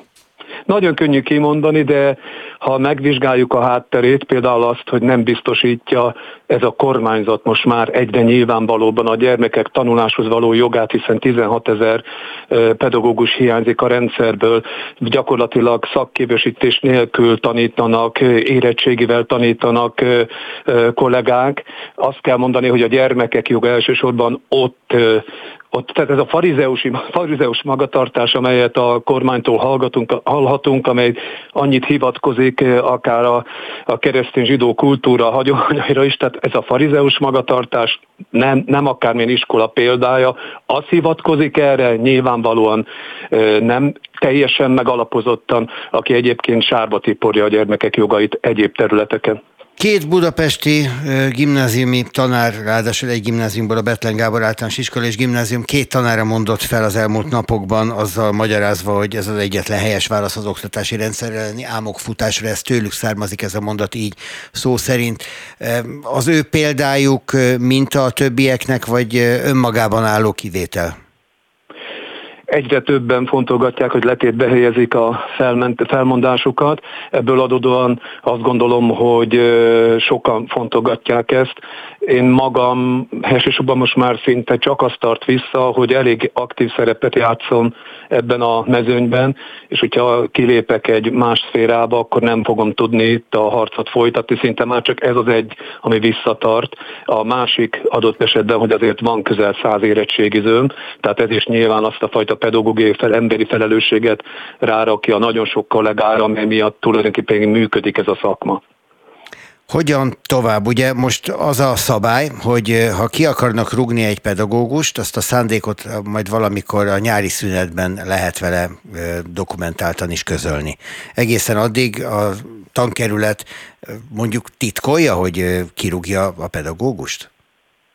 Nem köteles nyilván közölni a szándékait, a munkáltató egyéb iránt, ha a közalkalmazott súlyosan megsérte a közalkalmazotti kötelezettségeit, akkor szabad mérlegelése, nyilván nem a belügyminiszter utasítása, hanem a munkáltató, a tankerület igazgató mérlegelési jogköre, hogy mikor érzi úgy, hogy elég, és megadja a rendkívül felmentést. Egyéb iránt ez felhívom egész Magyarország figyelmét arra, hogy számomra nem az oktatás szempontjából tragikus és riasztó ez a hír, hanem elsősorban azért, mert visszamenőleges hatállyal is rendelkezik, már pedig a római jogtól az, hogy visszamenőleges legyen egy jogszabály, és a bevezetése utánra is visszasugározzon.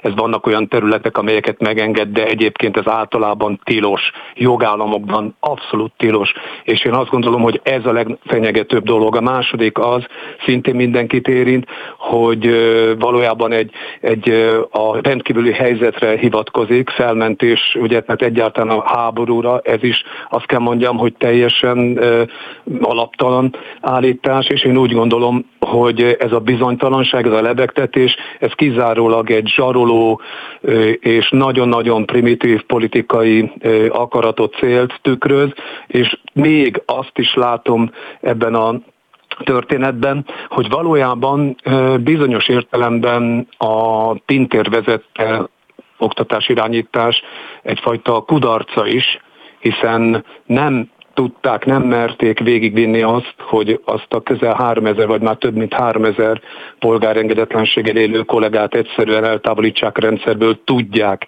hogy ez nagyon nehezen megy, tehát lebegtetés folyik. Bizonyos értelemben a kudarc elismerése, bizonyos értelemben pedig egy gátlástalan, mindenféle jogelven átnyúló, cinikus jogszabályjal találkoztunk. Ha a joggal nem összeegyeztethető, akkor gondolom a jognál lehet kérni ezügyben valami valamiféle orvoslást. Fordulnak természetesen, tehát ezeket, így van, a jogi lépéseket megtesszük a legfelsőbb, akár nemzetközi fórumokig, ez feltétlenül, és én azt gondolom, hogy más tiltakozási formáit is ennek meg, meg kell keresni, és nem csak az oktatás ügye miatt, mint mondtam, hanem még egyszer ez általánosan jogelveket sért, ez a felhatalmazási törvény is utoljára azt gondolom, hogy Mussolini és Hitler élt ilyen leleményesen a felhatalmazási törvényel, és én azt gondolom, hogy ideje lenne ezt is felülvizsgálni a kormányzatnak. Ez az utóbbi, ez kemény mondat volt. A PDS országos választmányi tagjaként nyilván tudja, hogy hogy a jövő heti sztrájk kezdeményezésük. Jövő héten így van, egy hetes sztrájk kezdeményezés, amelyhez már csatlakozott ugye mindenki, aki a közoktatásban az utóbbi években vagy évben a szálakat mozgatta. Ilyen értelemben azt gondolom, hogy várjuk azt, hogy mondjuk az a tudásmenet, amelyben magam is ugye részt vettem, az felhívja a figyelmet arra, hogy a kollégák azért nagy számban fognak csatlakozni. Ez az egy hét egy kicsit bonyolult lesz, de, de a kollégákat biztatom, hogy az az két órás is, ami egy évvel, közel egy évvel ezelőtt volt először olyan bonyolultnak tűnt, nem csináltak még ilyeneket, és szép lassan bele szoktak a kollégák, bele a gyakorlatba, és igazán azt gondolom, hogy ez az egyhetessel is ez lesz, az első lépéseket nehéz megtenni, és 31-én pedig az évfordulón, a tavalyi kétórás figyelmeztető sztrájk évfordulóján egy jó pár eseménnyel találkozhatnak azok, akik aggódnak az oktatásért. Például a diákok szerveznek tüntetést, de hát erről majd akkor még előtte lesz így mód van, beszélgetni. Így van, így van. Szűs Tamás, köszönöm szépen, viszont hallásra. Én is köszönöm, viszont hallásra. Spirit FM 92.9 A nagyváros hangja.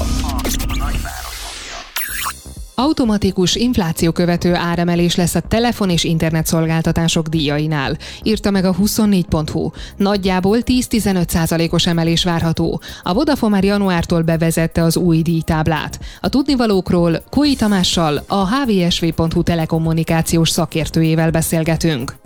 Erre lehet mondani, hogy miért nem lep meg, de hát azért az ember csak-csak meglepi minden áremelés, még hogyha hozzá is szokunk. Jó reggelt kívánok!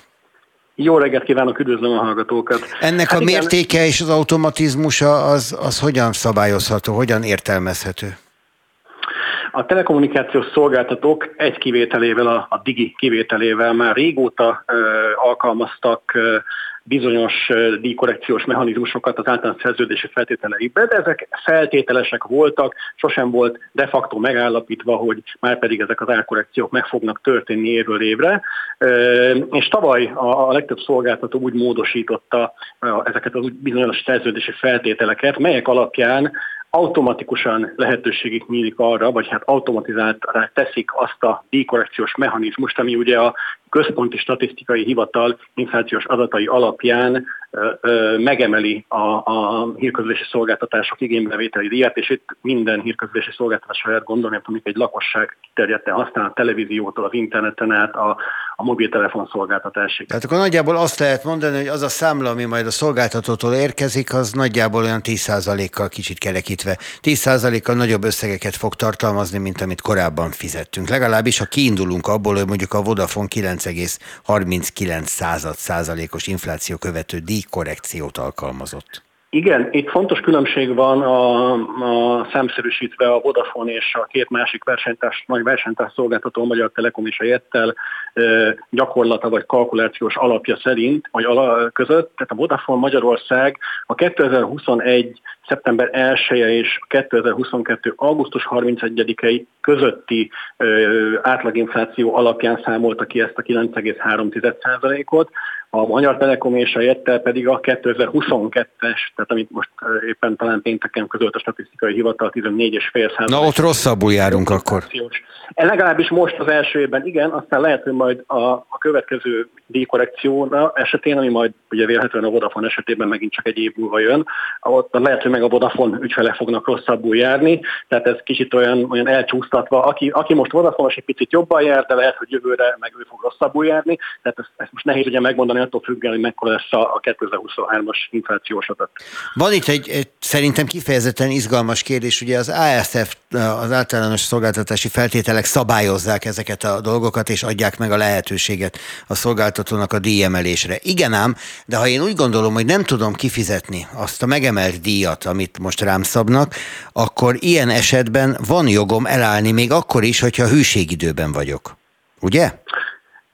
Igen, azt válaszok ketté a kérdést. A, a Nemzeti Média és Hírközlési Hatóság, a terület szabályozásáért felelős hatóság éppen tegnap adott ki egy elég részletekben menő tájékoztatót ebben a témában, ahol leírta a hatóság, hogy valóban, ahogy ön is mondja, hogyha a fogyasztó számára, vagy az előfizető számára kedvezőtlen pontokkal egészül ki ez a bizonyos általános szerződési feltételek rész, akkor 45 napon belül jogkövetkezmények nélkül felmondható még a határozott idejű szerződés is. Ugyanakkor, mivel egy automatizált rendszerről van szó, egy automatikus díjkorrekcióról van szó, ezért a, a szolgáltatók a tavalyi ASF módosításokkal kikötötték azt, és az jogszerű egyébként, hogy ezek az árkorrekciók, ezek nem számítanak szerződés módosításra. Ez nagyon fontos kitétel, hogyha megemeli az előfizetési díjat a szolgáltató, erre hivatkozva, hogy az inflációs adatok ö, ezt indokolják. Nyilván ugye ennek megvannak a maga szabályai, hogy ezt megfelelően előre kell tájékoztatni az ügyfeleket, ugye objektívnek kell lenni az emelés mértékének, nem, nem szolgált üzleti érdekeket, kifejezetten üzleti érdekeket, de, de hogyha ez benne van az ASR-ben, hogy ez egy automatikus rendszer, akkor, vagy ez egy automatizált mechanizmus, akkor az emelés nem számít, még egyszer mondom, szerződési feltételek változását, tehát nem keletkeztet felmondási jogot. Egyébként ettől függetlenül felmondhatja hűség időn belül is az ügyfél a szerződést, de nyilván ennek ugye olyan jogkövetkezményei vannak, ami hát ugye erősen elgondolkodtat, hogy megéri-e kiugrani. Hát az még drágább mulatság lesz, hogy ne? Persze. Így van, tehát ott körbérszámítással, vagy körbérfizetéssel is számolni kell, vagy akár készülékkedvezményeknek a visszafizetésével. Tehát akkor erre lehet mondani, hogy ez lett az ügyes trükk, tehát gyakorlatilag az AFSF alapján semmiféle változásnak nem minősül a díjemelés, hogyha azt az inflációra hivatkozva teszik meg. Így van, nem számít szerződés módosítás uh-huh. egész pontosan. Erre mondják, hogy ügyes, legalábbis mi felénk. Köszönöm szépen, hogy ezeket elmondta. Koi Tamás, a hvsv.hu szakújságírója, telekommunikációs szakértője volt itt a vonalban. Maradt-e valami, amit mindenképp tudnunk kell, és elfelejtettem megkérdezni? Én azt gondolom, hogy nem fel kell készülni arra, hogy sajnos ez a következő években bennünk lesz ez a jelenség, de hát ugye látjuk, hogy, hogy, hogy mindenhol, mindenhol emelkednek az árak, és egyébként a távközlési szolgáltatók költségei is emelkednek ahhoz képest egyébként. Hozzáteszem, reál értéken ugye még mindig kevesebbet költ egy átlag magyar háztartást hírközlésre, mint mondjuk tíz évvel ezelőtt, tehát azért fontos ezt megjegyezni, hogy az elmúlt tíz évben a fogyasztói index változását a hírközlési szolgáltatások díjai nem követték le egyáltalán, sőt Hát erre mondják, hogy az eddig az ő bajuk volt, ez meg most már a miénk. Tamás, köszönöm szépen, viszont hallásra. Köszönöm, viszont hallásra. Friss hírek, információk, beszélgetések. A Spirit FM reggeli műsora. Indítsa velünk a napot, hogy képben legyen. A mikrofonnál Rónai Egon. Leváltották a Mávstart vezérigazgatóját. Január 19-től Mosóci László tölti be a posztot, írta közleményében a vállalat. A közlemény nem részletezte, hogy mi volt a vezetőcsere oka. A telefonnál Dorner Lajos, a Városi és Elővárosi Közlekedési Egyesület elnöke.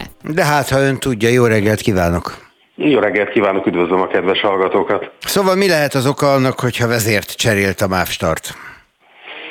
Hát nyilván új seprű, jól seper, de a régi hát, rosszul söprögetett? Hát a mi véleményünk szerint elég egyértelműen, de sajnos azért nem a szakmai teljesítményük alapján szoktak vezetőket kinevezni vagy leváltani. Mostanában inkább csak a lojalitási kérdés van az első helyen. És az előző vezető nem tűnt elég lojálisnak? Hát beszéljünk már akkor nyíltan és, hát kihez? és kereken. Attól függ, hogy kihez. Na, tessék, hát a, kihez? Hát a keresztes Péter, ő a Palkovics miniszter úrnak volt a kedvence. Ő, az ő ideje alatt lett először a műegyetemen dolgoztak együtt, és ott, ott ismerkedtek meg, és ott, ott lettek közeli munkatársak a, amikor Palkovics úr miniszter lett, akkor vitte magával tanácsadónak Keresztes Pétert, akiből először Hév vezérigazgatót, aztán Mávstart vezérigazgató helyettest, aztán Mávstart vezérigazgatót csinált, mindezt két és fél év alatt. Tehát a Keresztes Péter az egyértelműen a Palkovics miniszter úr emberének tekinthető, és mivel most egy másik miniszter van, ez eléggé várható volt, hogy őt le fogják cserélni. Ő maga is számított egyébként erre. Voltak éppen az ember azt gondolna, hogy a hév jármű beszerzés meg az infrastruktúra fejlesztési projektek okozhatták azt a problémát, ami miatt neki mennie kellett, de ezek szerint ön úgy látja nem?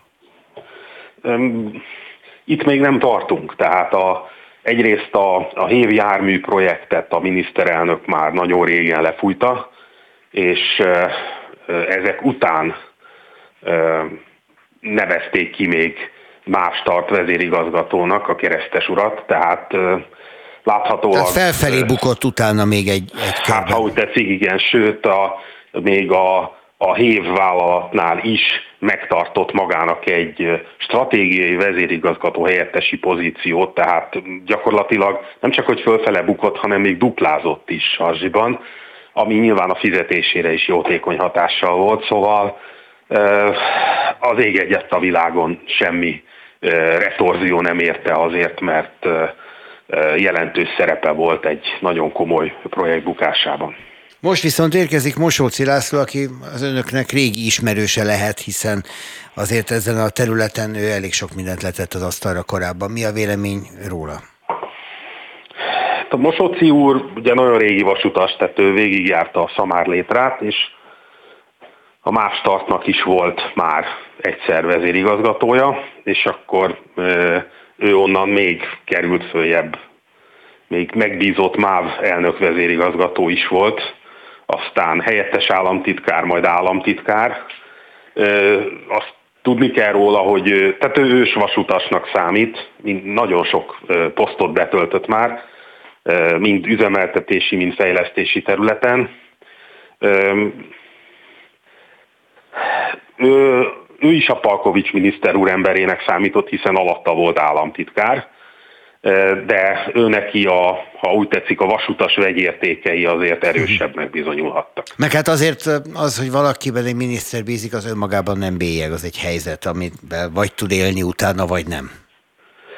Így van, de ne legyenek illúzióink, tehát a az ő kinevezését is nyilván felülről jóvá kellett hagyni. Azt mondja a MÁV minden kommunikációja, hogy rengeteg a fejlesztés és a fejlődés a MÁV vonalain.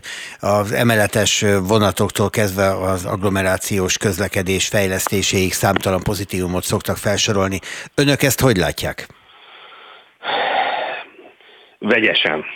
Egyrészt tényleg érkeztek vonatok, persze ezek már nem most lettek megrendelve, hanem nagyon régen és egy ideje ez a folyamat megállt, mostanában csak az átadások maradtak. Másrészt eléggé furcsa gyakorlatok is kialakultak. Emlékeztethetnék arra, hogy a, például a 60 vasútvonalnak a, az átadása óta ugye be akartak vezetni egy olyan menetrendi struktúrát, hogy kvázi erőszakkal akarták az autóbuszos utasokat a vasútra kényszeríteni, ami nekik nagyon nem tetszett. És hát elég komoly tiltakozást fejtettek ki ezzel kapcsolatban, és hát ez még az előző közlekedési államtitkára, a Vitézi Dávidnak volt a műve, és a Baktura, Aszód és Gödöllő körzetének meg Nógrád megye déli részének a lakossága az egy emberként szólamlott föl ez ellen, mert nem tudtak bejutni a munkahelyükre, az iskolába, drágább lett nekik, vagy hosszabb az ingázás azért, több tízezer ember életét sikerült volna elrontani, és az utolsó pillanatban vonta vissza a, az éppen hivatalba lévő Lázár miniszter úr annak a környéknek a az új menetrendi tervezetét. Hát ott több tízezer ember, hát hogy mondjam, nem, nem egészen jó emlékekkel gondol az előző közlekedési vezetésre. Tehát voltak elég komoly anomáliák is, most ezt is rendbe kell majd tenni.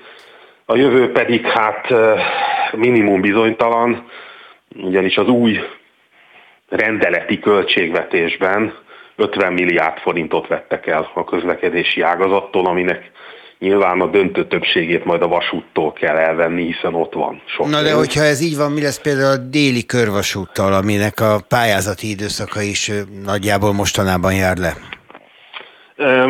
ugye én most a menetrendi, tehát a napi megrendelésekről beszéltem, ezek a, ezek a nagy projektek és ezek a nagy építkezési projektek, hát ezek közül igen soknak véres a torka, és hamarosan több ilyen projektről el kell majd ismernie a kormányzatnak, hogy nem működnek, és nem lehet őket megvalósítani, vagy minimum az elejétől kezdve át kell őket tervezni.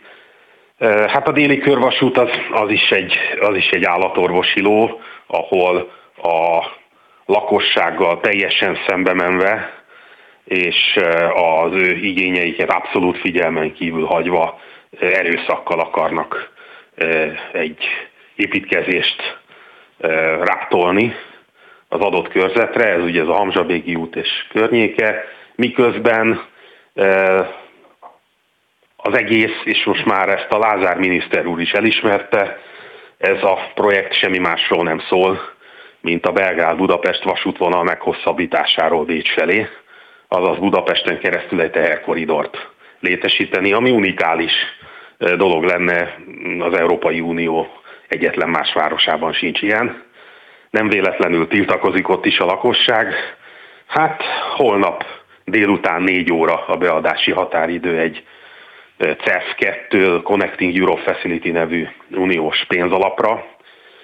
Valószínűleg be fogja adni a kormány, annak ellenére is, hogy itt pereskedések, tüntetések, és hát nagyon komoly lobby tevékenység is van. Ha nem adja be, az egy, az egy beismerés, úgy gondolja? Ha nem adja be, akkor az beismerés.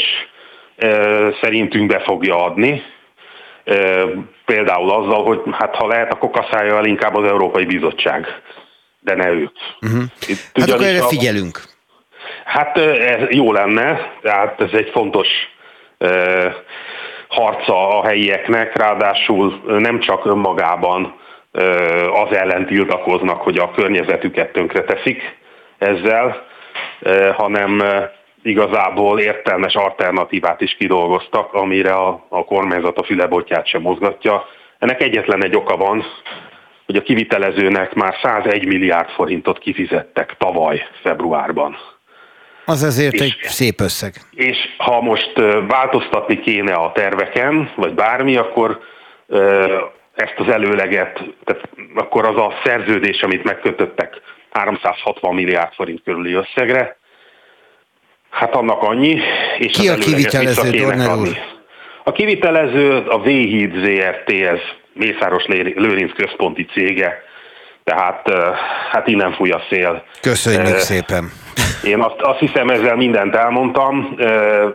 A déli körvasút is egy olyan projekt, ami egy ilyen nagyzolási őrületnek a terméke, mert azt meg lehetett volna tervezni úgy is, hogy az, a helyi lakosságnak a problémáit sem váltja ki, és még vasút szakmailag is jó, és még sokkal kevesebb is kerül. Jó, hát akkor most egy feladatunk van, figyeljük azt, hogy holnap bemegy az Európai Uniónak a, az ajánlat, vagy a kérés, és ennek alapján majd lehet tudni, hogy merre felé halad ez a projekt, megy tovább vagy sem. Dorner úr, köszönöm szépen, hogy a rendelkezésünkre állt a Na, Városi szívesen. és Elővárosi Közlekedési Egyesület elnöke Dorner Lajos, akit hallottak az imént itt az aktuálban. Viszont hallásra.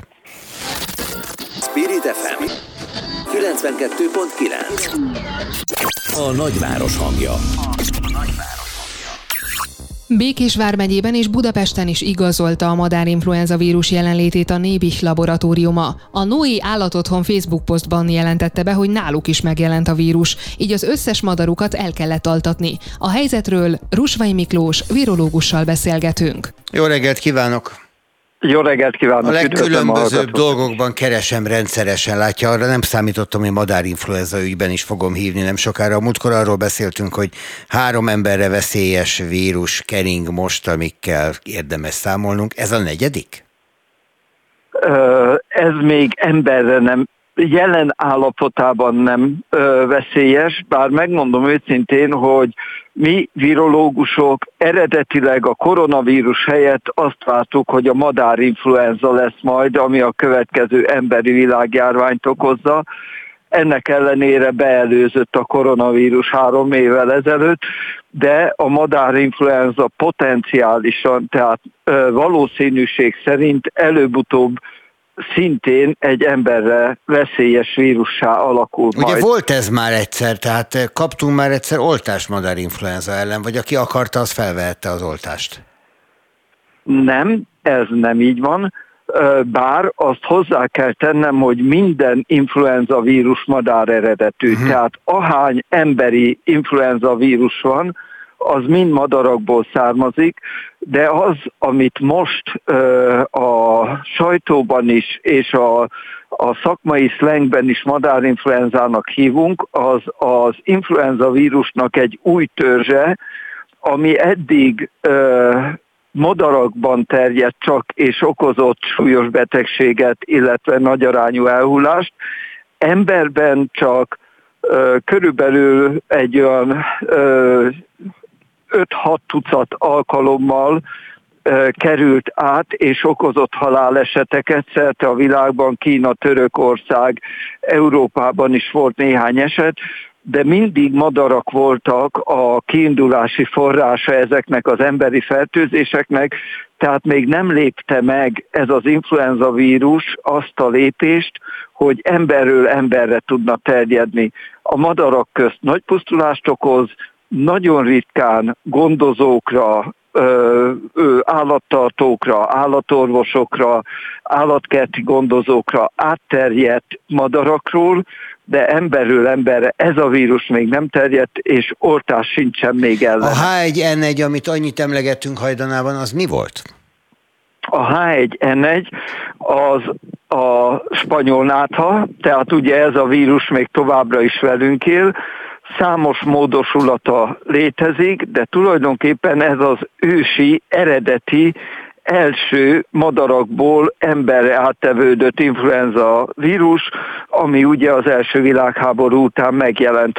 Azóta már vannak a H1 mellett H2 és H3 jelű influenza vírus törzsek is, ezek ellen is vannak vakcinák, ezek is okoztak több nagy járványt, hongkongi influenza, néhány évvel ezelőtt az úgynevezett sertésinfluenza, és így tovább.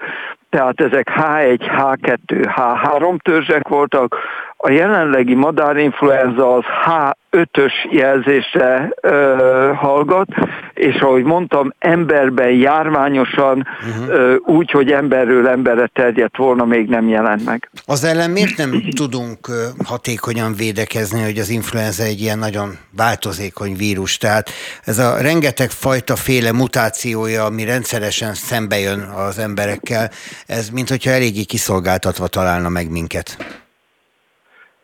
Hát ennél jobb védekezés, mint hogy egyrészt, ha állatokban megjelenik, akkor sajnos az állatokat ki kell írtani, hogy a, a lehetőség szerint minél későbbre tolódjon az emberi fertőzés, és minél ritkábban fordulhasson elő. Tehát ez az egyik védekezési mód, hogy az állatok tízezeinek az élete árán védjük magunkat, hogy így mondjam, a másik védekezési mód, ha pedig már az emberről emberre terjedt változat megjelent, akkor a vakcina, amit ugye rendelkezésre bocsátunk, és aminek Magyarországon is csak egy töredékét használjuk föl az évente felajánlott mennyiségnek, hiszen most is biztatunk mindenkit, főleg a kockázati csoportokba tartozókat, hogy oltassák magukat.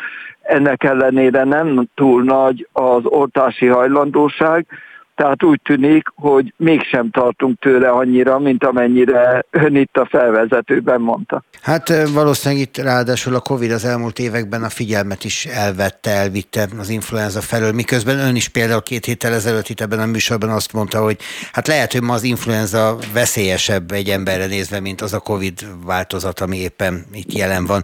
Mondja a... Most aktuálisan igen? biztosan, mert uh-huh. jóval több influenza fertőzés detektálnak arányában arányában, mint koronavírus fertőzést jelen igen, pillanatban. Az, hogy a madarakban megjelenik ez a vírus, az adott esetben, hogyha nem tudunk arról, hogy egy fertőzött madárral van dolgunk, és mondjuk legyen ez egy liba kacsa, vagy valami ilyesmi, megesszük, akkor mi történik? Azzal, hát, hogy megfőzzük, megsütjük. Ha nyersen eszük, azzal akkor baj lehet. Hát ki eszik kacsát de... nyersen? Igen, azért mondom, igen. Tehát e, e, szerencsére az összes konyhatechnikai fogás, amit alkalmazunk, az influenza vírusok érzékenyek, tehát 50 fokon e, másodpercek alatt elpusztulnak, nem is percek, másodpercek alatt, tehát már egy ö, párolás vagy egy ö, gyors sütés is biztosan tönkreteszi őket. Tehát magyarul a konyhatechnikai fogásokkal ö, biztosan elpusztítjuk az influenzát, az influenza vírust. A gond akkor van, hogyha ugye a háziasszony az előkészítés során mondjuk a, a hús mosólét uh, ugyanabba a tányérból kiönti, és utána abba teszi a kész rántott húst, vagy valami hmm. ugye egy ilyen kevéssé higiénikus, de adott esetben problémát okozó ö, fogás lehet ez, hogy ö, munkaspórolásból a korábban szennyezett és nem hőkezelt eszközöket használja esetleg a, a tálalás során. Akár ugyanis van, azt nem kerüljük el, hogy a higiéniai szabályokat minden esetben, különösen, hogyha a vírusokról beszélünk, be kell tartani. Rusvai Miklós, nagyon köszönöm, hogy elmondta ezeket, fontos volt. Minden jót kívánok. Köszönöm az érdeklődést. Böngésző. Mivel foglalkoznak a vezető internetes portálok?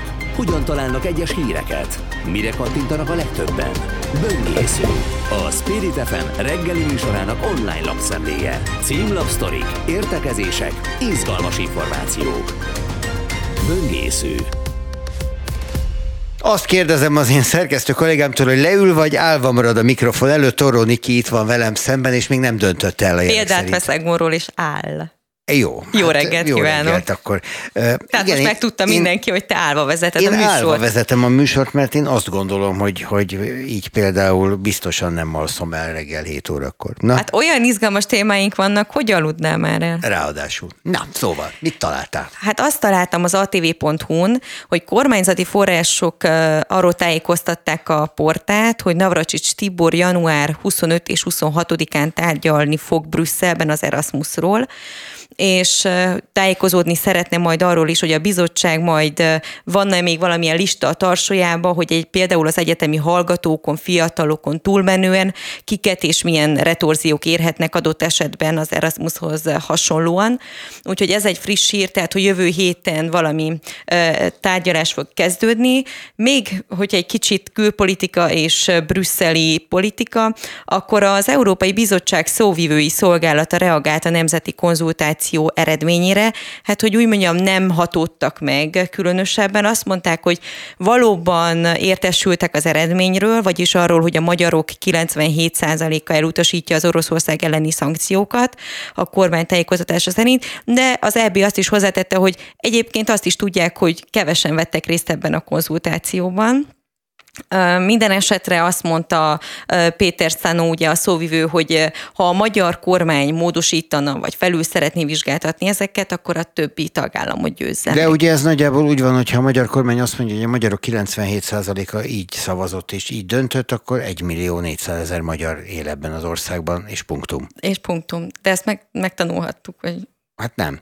De ez most voltak éppen, ez már az a fajta logika, ami egyáltalán nem számít a politikában. Abszolút. És egyébként azt is mondta a szóvivő, hogy jövő hétfőn a külügyminiszterek tanácsában újabb lépésekről dönthetnek, hogy miként próbálják Oroszországot szankcionálni, úgyhogy esetleg mondjuk ott majd lehet, hogy másképp sikerül meggyőzni a többi tagországot egy másik álláspontról, bár azt azért kétlem. Inkább, a, amit eddig is tapasztaltunk, hogy felmentést kér inkább a kormány. Tehát megszavazza csak fel felmentést kér? hát ez a szokásos technika. Igen, igen. Van, mit van még? Még van egy hírem, ami a HVG-n jelent meg, hogy több mint 7 milliárd forintba került eddig a nemzeti konzultáció, és ez még nem a végösszeg, ez mindössze a posta és nyomda költség, plusz a, a konzultációt kísérő plakátkampány, de még nem látjuk az online térben lezajlott kampány összegét, hogy az mennyibe került, és hát azt is elmondanám, hogy csak a plakátkampány 4,67 milliárd forintba került, ennyi ment el csak a plakátkampányra, ez a bombás plakátkampány, erre szerintem mindenki uh, ismeri, találkozott vele, tehát most már 7 milliárdnál tartunk, Ilyen, van itt pénz. ilyen gazdasági válság közepette. Hát de van pénz, van pénz, csak arra kell de használni, amire fontos. Ó, ért, Tehát a igen. pedagógus bérekre nem fontos, a plakátkampányra Nem fontos. láttam. Tehát De bocs, helyre. nem, nem éreztem itt a prioritásokat, igen, való igaz. Akarsz te szőke lenni? Mert hogy barna vagy. Majd megmutatom mindjárt a kedves De jó. Facebook követőknek. Mert hogy És itt, mit trollkodsz? hát mit trollkodok, hát megmutatlak. Viszont a skarlátvörös például jól áll a szőkéknek. És a barnáknak, azt, Azt nem írja? ar- arról itt most egy nyomvat szó nincs. Tehát nem. Istenem. Tehát az, hogy a barnáknak mi áll, mindegy. is. A szőkéknek. Az a Ezt lényeg. Edina mondta? Nem, ja tényleg, hát várj, várj, van napi Edina, tehát olyan nap nincs, hogy napi Edina nincsen. Megkérdezték Kulcsár Edinát, hogy mennyit veszekszik a párjával. Váratlan Valóban volt a fontos, válasza. valóban. Ez annyira közérdekű Ez egy cikk címe, az atv.hu-ról idéztem, váratlan volt a válasza, ez egy őrület. Az a válasza egyébként, nem hogy nem, soha. Azért kicsit unalmas lehet, nem? Nem, te szeretsz veszekedni? Nem, de hogy akkor van, van élet. Nem, nem is a veszekedés a lényeg, hanem az, hogy, hogy megbeszéltek, hogy egy, egyáltalán van a másik felé, fordulsz, érdekel, hogy mit mond, valamit gondolsz a világról, tehát hogy nem vagy annyira simulékony, tehát ezek, ezek azért szerintem Na, fontos. érdes, veszekedős pasik, ismerkedjenek Ah. Koronikivel. Jézus Isten, köszönjük, szerintem itt a műsornak a vége.